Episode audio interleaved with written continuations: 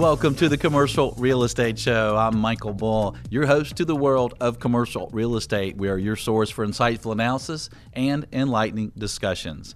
Today, we have a great show for you. We're going to talk about the multifamily market you know, apartments have been very hot performance wise and in the investment sales market. So we'll look at the performance, we'll look at cap rates, we'll look at some management tips and talk about the apartment industry. Please welcome my first guest is Jay Parsons. He's Director of Analytics and Forecast with MPF Research, which is a division of RealPage. Jay, thanks for joining us today.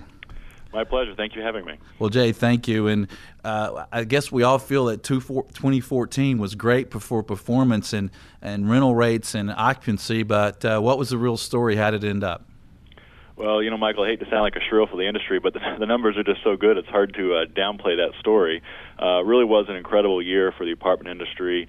Um, what going into this year, if you recall, a year ago, everyone was talking about all the supply was going to hit in the market, and so surely demand couldn't keep pace. Rent growth was going to tick down, um, and the opposite occurred. We did complete a lot of units, 232,000 over the past year, uh, the highest since 2000. Uh, but demand was incredibly strong. More than 250,000 units absorbed on net for the nation's uh, core 100 metros. So as, as a result of all that, vacancy ticked down 30 basis points um, and uh, was met, comes in at 4.7 percent as of Q4. Um, and again, very impressive story. And the rent numbers are even better.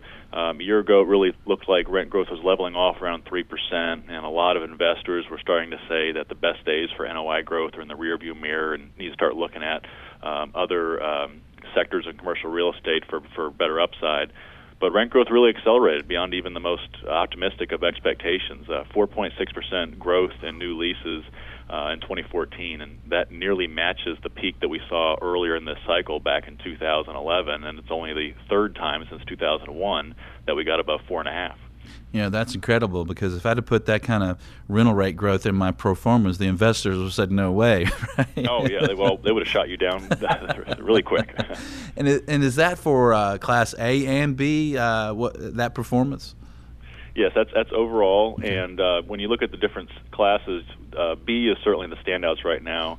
Uh, but even the A's have done better than expected. I mean, given the amount of supply, um, you would have thought that rent growth would be leveling off in the A's, but that hasn't happened.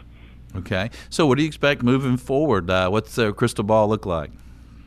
Well, you know, it's it's it's pretty tough to to look forward. Uh, I think there's a wide range of performance uh, possibilities in the performance. Um, certainly make the case that we could sustain rent growth of four percent, given the strong demand tailwinds that we see.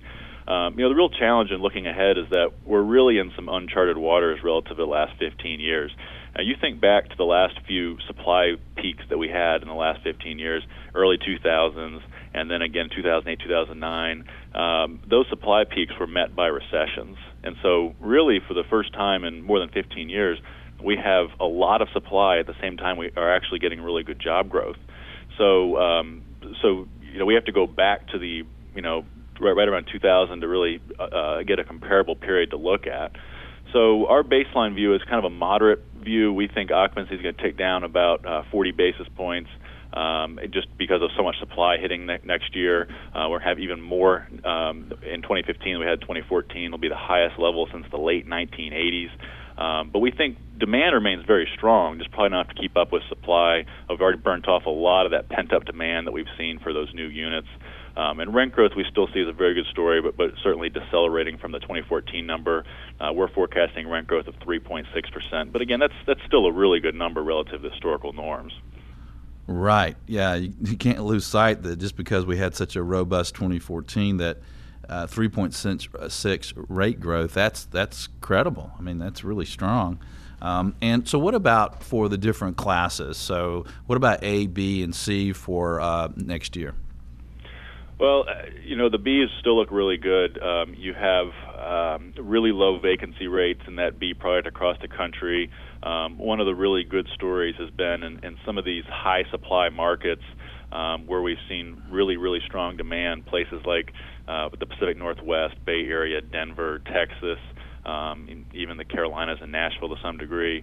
Uh, those Bs that are less competitive with the supply, uh, new supply coming in, they have just done absolutely phenomenally well. And so, you know, we think that may taper off a little bit. You may start to hit some income thresholds in some of these spots, but um, but they still should do pretty well. Um, and I think that the bigger question is with the A's, you know, again, with a lot of supply, you know, does that start to catch up a little bit where all of a sudden, you know, at this point, we've not seen the A's affected too much in terms of losing renters to these new units. Uh, but if that starts happening a little bit, I think that we could see rent growth tick down a bit in the A's, and that may bring down overall performance a bit. Okay, we're talking with Jay Parsons, Director of Analytics with MPF Research a division of RealPage. And, and Jay, what about investment sales for 2014? It seems like it's been a really hot market. Uh, you're absolutely right. I mean, apartments remain kind of the, the crown jewel in commercial real estate at this point. Um, there was the 2014 was the biggest year on record in terms of sales, um, 112 billion uh, according to RCA.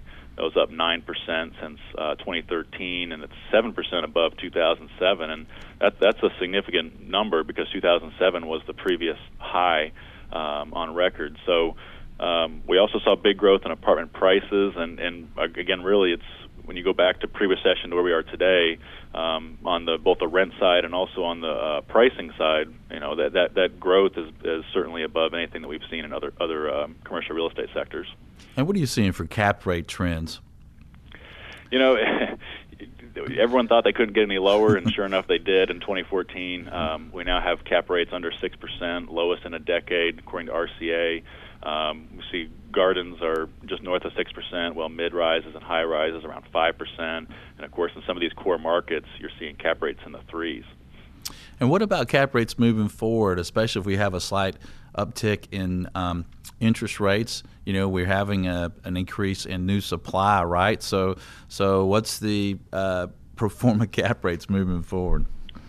Uh, and, and, Michael, I think that's the toughest question going ahead, just yeah. because you know, again, if you go back 12 months ago, I mean, was there a person in the industry who didn't think that interest rates were going up?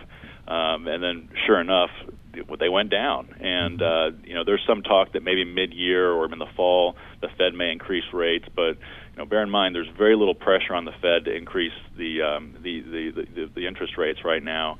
Uh, there's a lot of uncertainty in the rest of the world that's driven up demand for Treasuries, and it's also driving demand for um, U.S. commercial real estate.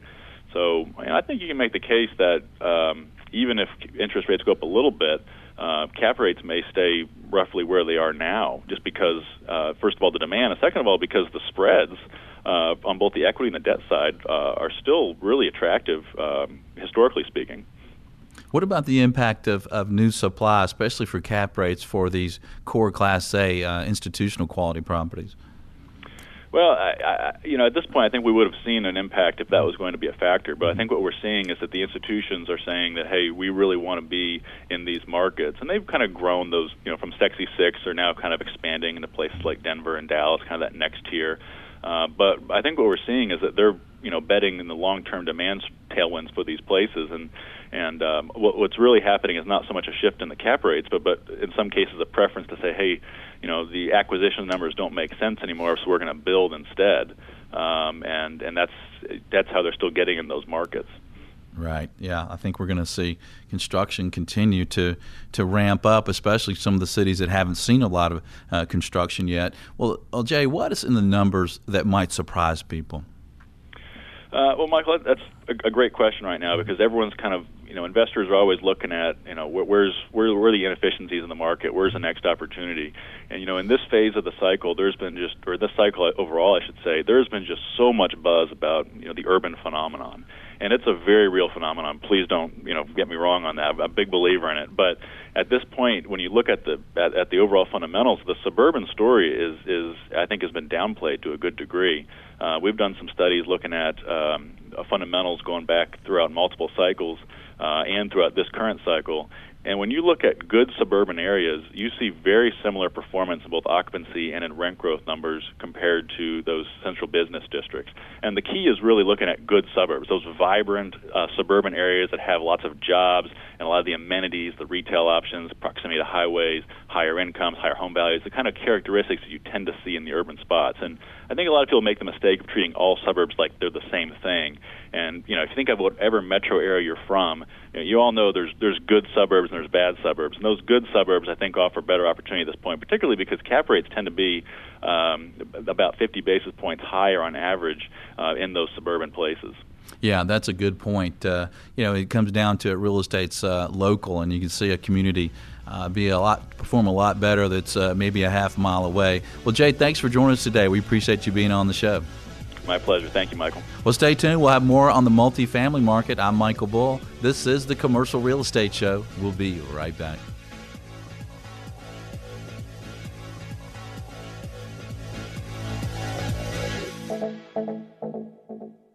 The Commercial Real Estate Show is brought to you in part by your friends at Bull Realty.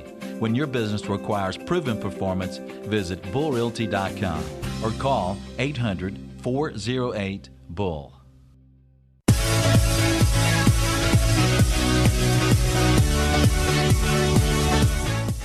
Welcome back to the Commercial Real Estate Show. I'm Michael Bull. Today we're talking about the multifamily sector. Please welcome my next guest, Stephen Marks. He's Managing Director with Fitch Ratings. Stephen, thanks for joining us today.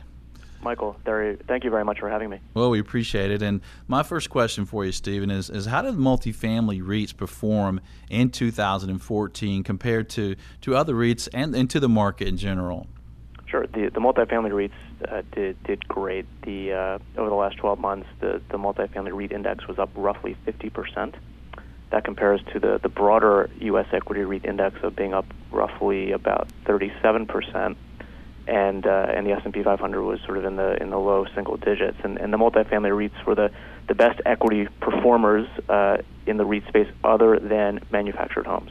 Wow. And so, what is your outlook for uh, REITs and, and multifamily REITs moving forward? Sure. Uh, we we have a uh, a stable rating outlook for REITs heading into 015, uh, and a uh, a positive sector outlook. And so it's two different things. The stable rating outlook is really is based on a couple of drivers. One is that we continue to expect continued solid liquidity in terms of access to capital across uh, across the capital stack. We do envision that there's going to be improving property level fundamentals across nearly all asset classes. Uh, and lastly, uh, we think that REITs are con- going to continue to embrace lower risk strategies in terms of how they fund their development and how they do development generally. Some of those positive elements are balanced by a couple things. One is relatively unchanged leverage, a continued slow economic recovery, and, and some concerns about, about interest rates. Um, now, that's, that's the rating outlook. The sector outlook, we actually bumped up to positive for a couple things. And, and a lot of these we think are secular changes that are happening within the REIT sector uh, coming out of the recession in uh, in 09, 010, and and namely these are things such as stronger, tighter portfolio focus, uh, lower risk growth strategies, as I mentioned before, in terms of development, really good liquidity management. We don't see there being a lot of uh, share repurchase risk in the sector. Uh, and in general, we think that companies are going, going to continue to focus on having strong credit quality. Okay, and we're talking with Stephen Marks, Managing Director with Fitch Ratings. And Stephen, what are some things that investors should think about today? Uh, well, well, for sure, when it relates to the, the multifamily sector, um, I mean, we do have a have a couple things that, that we think are important to think about. Some of the major themes. I think the first thing is is that there are some supply concerns in some specific markets.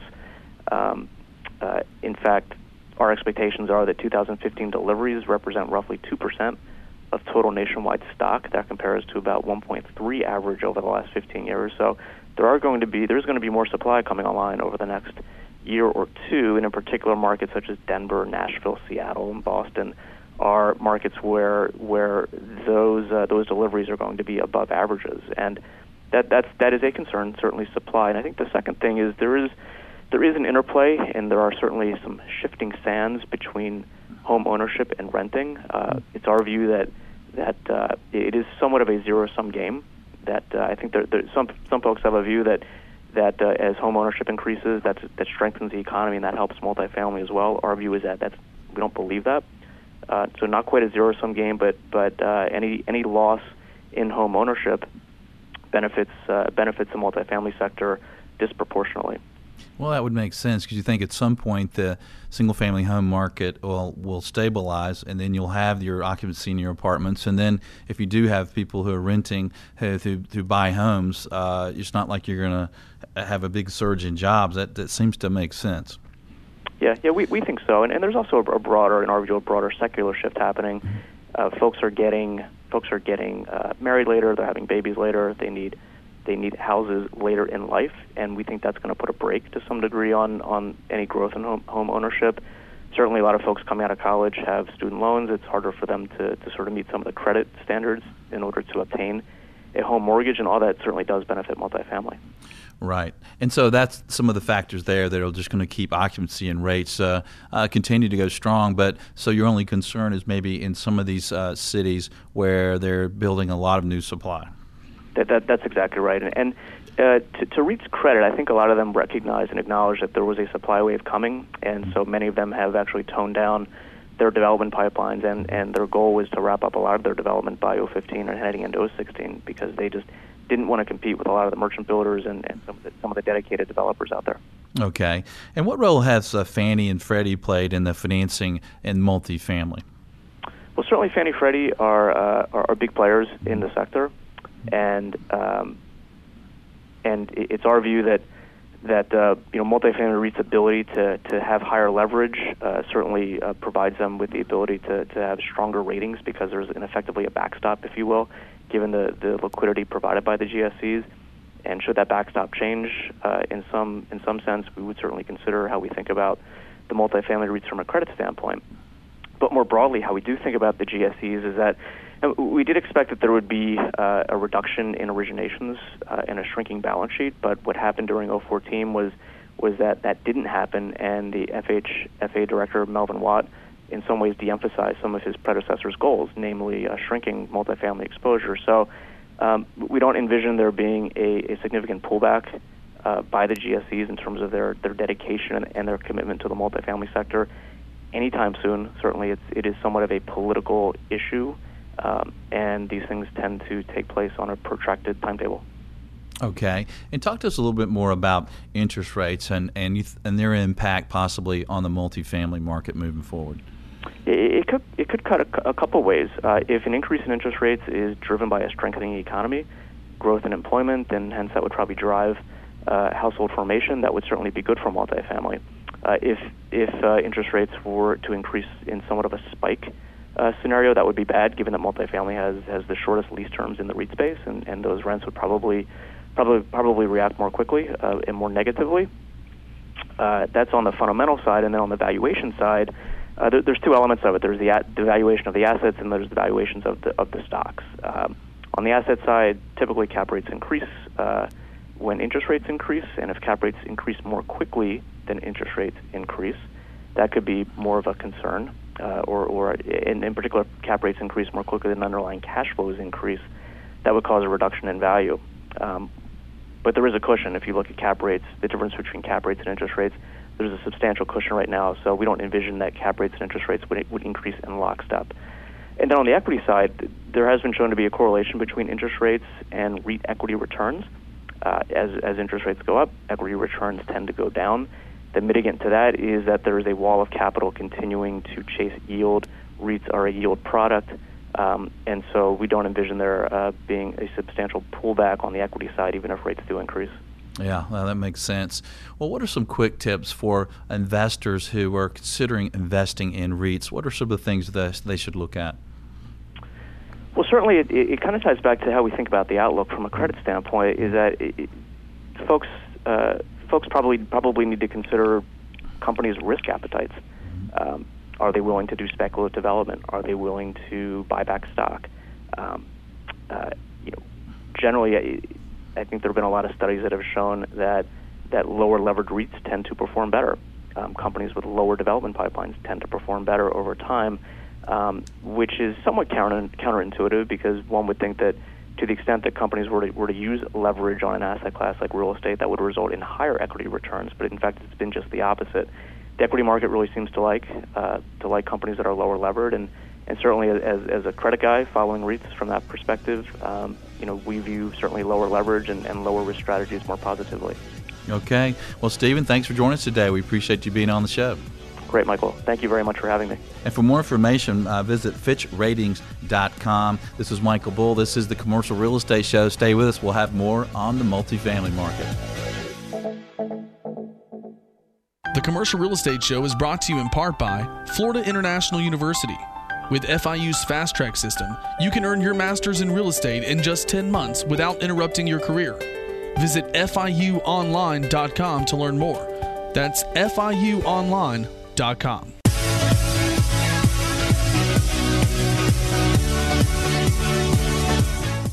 Welcome back to the Commercial Real Estate Show. I'm Michael Bull. Today we're talking about the multifamily market. Please welcome my next guest, Doug Culkin. He's president and CEO of the National Apartment Association. Doug, thanks for joining us today. Happy to be here, Michael. Well, we sure appreciate it. And boy, the apartment industry is, is having a great run. Uh, it seems like it will last forever. We know it never will. And uh, one of the things that, that you guys have, have done well at is knowing what's on the minds and what's going on with, with your members around the country. So I know you did a, a survey, uh, a 2014 survey of 3,698 properties. And one of the things that you you found from that survey is how annual net operating income and average rents compare to say 2012. And I think the listeners and viewers might find that interesting.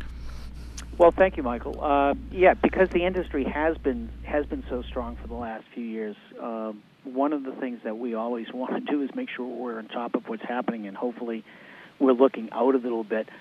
Uh, you know, but of, of, the properties who responded, and there were almost 3,700 of them, uh, we have found that um, net operating income has uh, has increased from what it was the prior year. Uh, you know, and it was uh, it was up by 2.6 percentage points, which was really higher than a lot of the folks uh, had thought and projected. And just for, for people who may not be aware, NOI is a key measurement of evaluating the health of a property and the rental housing market. And it's defined as the difference between total revenue collected and total operational expense. So that means whatever is left represents the, the gross cash available for debt service, capital expenditures, and obviously, most importantly, to the owner's profits. Um, so, you know, this was a very strong indicator um, that we we saw during the year. At the same time, we're seeing that the operating costs uh, on those properties have have also declined. They they declined by 2.4 percent from the previous year's um, study.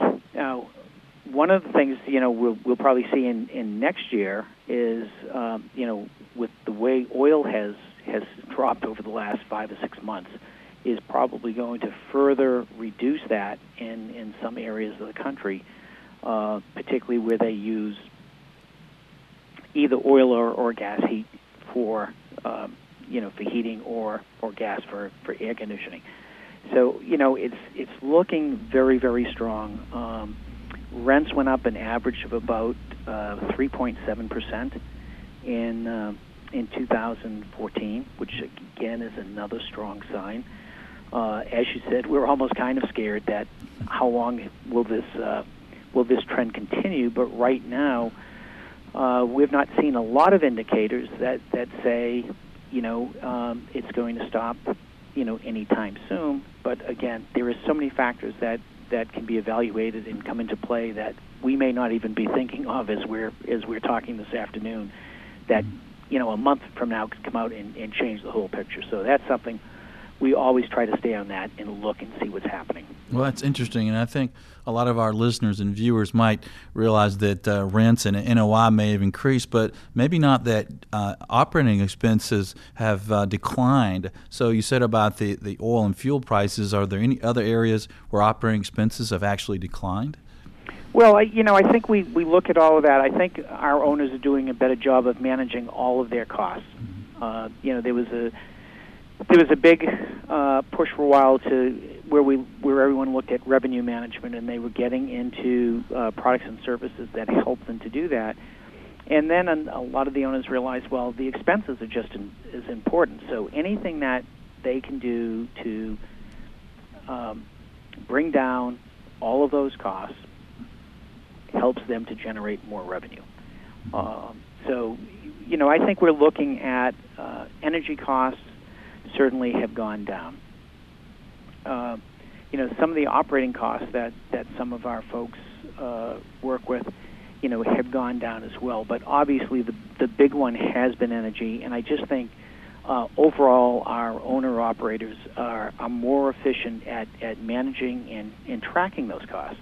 You know, I think lots of people, uh, you know, particularly when, when things were going tough in, in 2008, uh, our members started looking at everything income, expenses, and we're looking at ways to maximize the returns in both areas.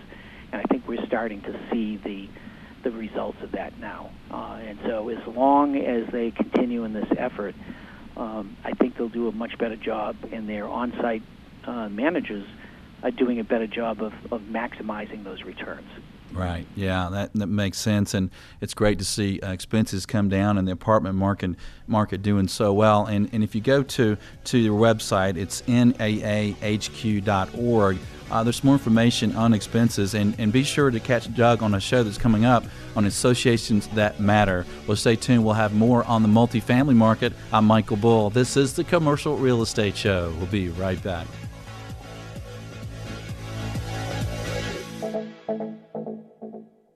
The Commercial Real Estate Show is brought to you in part by RealNex, providing a comprehensive suite of powerful commercial real estate tools at an incredibly low cost. Visit realnex.com. That's R E A L N E X.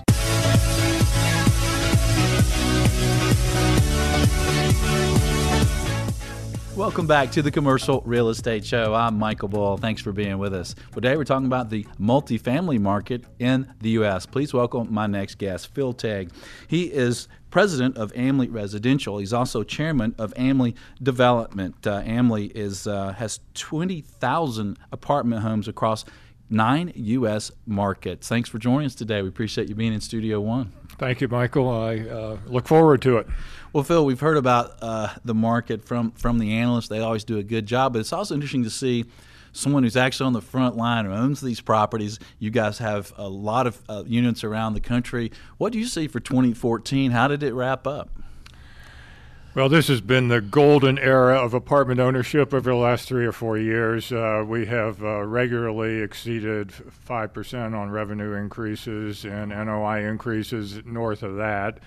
And I don't know that in my lifetime we're ever going to see this uh, period of time again. We're projecting in 2015 similar sort of 4 or 5% rental increases, NOI increases in the same range, if not a little bit higher.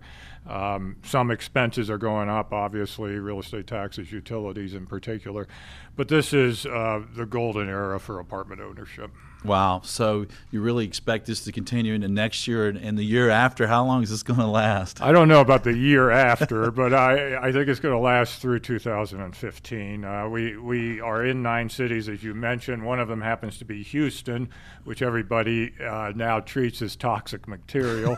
and uh, uh, so far, it has not shown up in our numbers, but obviously it's early in uh, whatever the fallout is from the oil plunge. Right. Well, yeah, you have the people in the oil business, but you also have the uh, consumers who have more dollars in their pocket, right? Yes, that's absolutely true. We're rooting for the consumers. We're rooting for the millennials to earn more money. Okay, and let's talk about prices. Uh, what do you, you guys own Class A apartment communities all over the country? What are you seeing for prices out there when you're acquiring or, or uh, selling properties? Similar to what I said operationally, this mm-hmm. has been uh, apartment developers and owners who have sold properties. They've uh, reached for the holy grail over the last few years, and particularly developers have achieved margins in some cases of 100% over their cost. Wow. And AMLI, uh, we didn't reach 100%, but we achieved mar- margins in the 30 to 75% range on all our development activity which is really unparalleled, at least in my 35 years of experience. Um, typically, the margin that is achieved is about 15%. So I don't expect this to last. Obviously, it's been partly uh, due to these uh, hefty rental increases. when rents or revenues are going up 5% plus in a world of 2% inflation, that looks very powerful um, for uh, investors. But I don't expect this circumstance to uh, continue. But I still think that there'll be a, a relatively healthy, normal margin in apartment development in at least the next couple years. Yeah, these are the Snoopy dance times, right? Yeah, exactly. well, who do you see that you're competing with uh, or that are buying your properties when you're selling them? Are, are these uh, U.S. REITs? Do we have foreign investors? Uh, who's really active buying these communities? Well, uh, coming out of the recession, mm-hmm. it was a lot of opportunistic people with uh, capital, and then the REITs uh, uh shortly followed uh, because they were relatively well capitalized coming out of the recession. Uh, it's now transitioning into um, other capital sources, including collections of individuals, some of the so called tick buyers, tenants in common buyers, and we're seeing various sources of foreign capital uh, start to uh, compete aggressively for apartments, including Chinese capital and other South Asian countries. Uh, in some respects, that's a little worrisome because you think back in the late 80s with the Japanese um, buying a real estate at the peak in the U.S. and more recently Russian buying uh, perhaps close to the peak back in the uh, early part of the last decade. So um, it remains to be seen, but uh, there is now a lot of foreign capital chasing apartment communities. And share with our listeners and viewers, if you will, some of the cap rates you're seeing on these these Class A properties. It's almost embarrassing they're so low, but in coastal cities, uh, New York, Boston, Miami, LA, San Francisco, Seattle, they're sub four uh, in a lot of cases for Class A high rise property. And uh, it, it is just remarkable how low they have sunk. And even with um, uh, Class B and Class C apartments, they have compressed a great deal. Class C apartments, I don't think you can buy them for a cap rate of six or or greater than that. I think they're in the five range, and Class B often is in the low five to high fours, uh, depending on which city you're in. Yeah, yeah, it's a great time. And with these types of returns that you're talking about, these type of rent increases, obviously it's been time to build. Uh, you, tell us what you guys are doing in the development world. We're making a big bet and have been in the last several years. We have over 3,000 apartment units in uh, production right now, in some stage of production. That's about $2.5 billion of uh, capital. We are not alone, unfortunately. There are hordes of other people, including non multifamily developers, who have uh, launched projects across the country. And I, it still seems to be at a fairly restrained uh, level of about four to 500,000 new starts. But unfortunately, almost all the new starts are in the best two or three submarkets in each of the major cities. So it's not spread out as much as it used to be. And uh, so that's a little worrisome. Yeah. Uh, well, I tell you, when I talk to the analysts around the country, they seem to indicate that you know with the millennials and with the housing market and with student uh, loan costs and you know you just go on and on. It seems like there's just a multiple reasons why this market should continue uh, to be robust. And, and I don't blame you for going out there and building today, especially with the types of returns you're talking about and the and the financing you can get. The cost of money is, is so low. It's a great time. Well, stay tuned. We're going to take a short break. When we get back, we'll talk about some of these new communities. What's hot in these new communities and what should we expect moving forward? I'm Michael Bull. This is the Commercial Real Estate Show. We'll be right back. Xceligent, the resource professionals like CCIMs, CBRE, JLL, Colliers, and Bull Realty use for market intelligence. Commercial Search is the site to market and find available properties to buy, sell, or lease all over the country. Visit commercialsearch.com.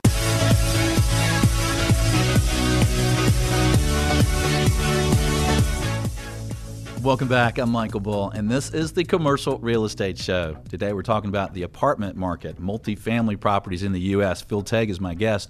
He's with AMLI, and you guys are building. Uh, how different is a new community today? I think uh, some people may not realize how the new communities are being built and some of the amenities that they have.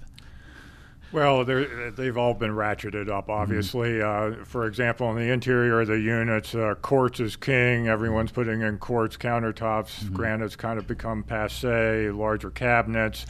cool technology, um, uh, Bluetooth speakers in the walls, um, a lot of Nest thermostats. Um, trying to keep our uh, residents connected as what they prefer, and they prefer contacting our um, uh, our leasing office uh, via social media rather than walking in and actually interacting with our people. So we try to accommodate that. I think on the amenity side. Uh, you're seeing some unusual things such as bowling alleys, small bowling alleys, couple bowling lanes, basketball courts have been resurrected. Uh, there are lots and lots of wired uh, big screen TV cabanas uh, that are around pools now.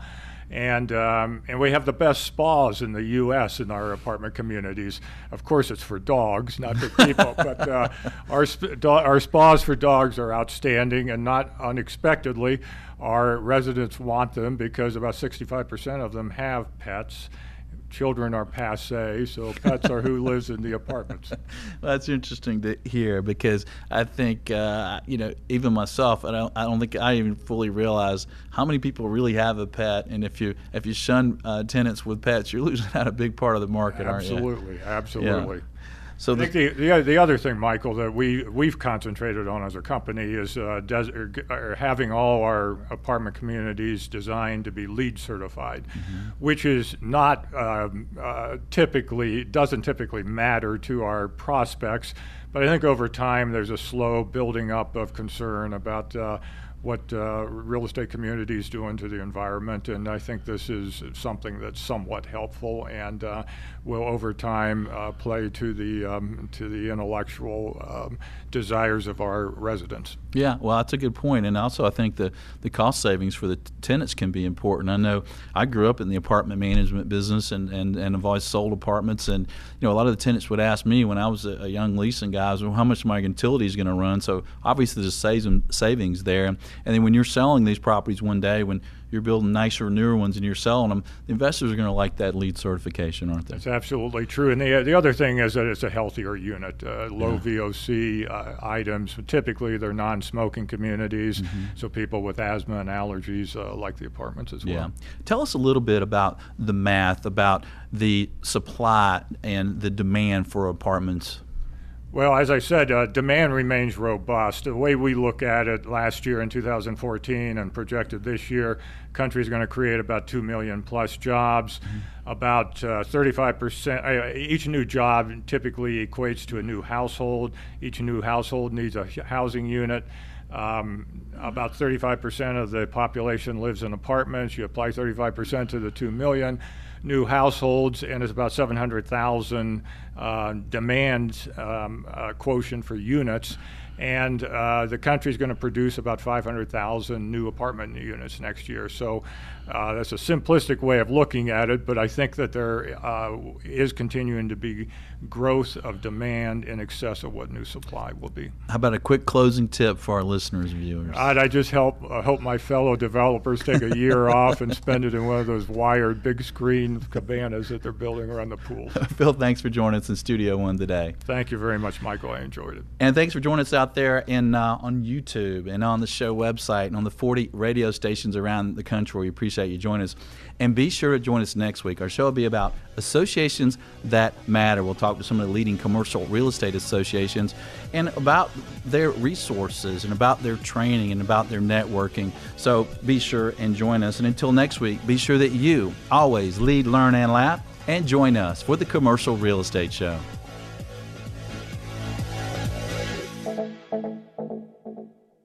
The Commercial Real Estate Show is brought to you by Bull Realty Commercial Advisors, a great place to do business. Visit bullrealty.com. RealNex, a comprehensive and powerful suite of commercial real estate tools at an incredibly low price. Visit realnex.com. That's R E A L N E X. FIU, Florida International University. Earn your master's in real estate in as little as 10 months without interrupting your career. Visit FIUonline.com. Xceligent, the resource professionals use for commercial real estate information. Visit xceligent.com. That's X C E L I G E N T. Commercial Search, the source to market and source available properties for sale or lease. Visit commercialsearch.com. For more information on these great companies or for additional videos, podcasts, or articles, visit creshow.com.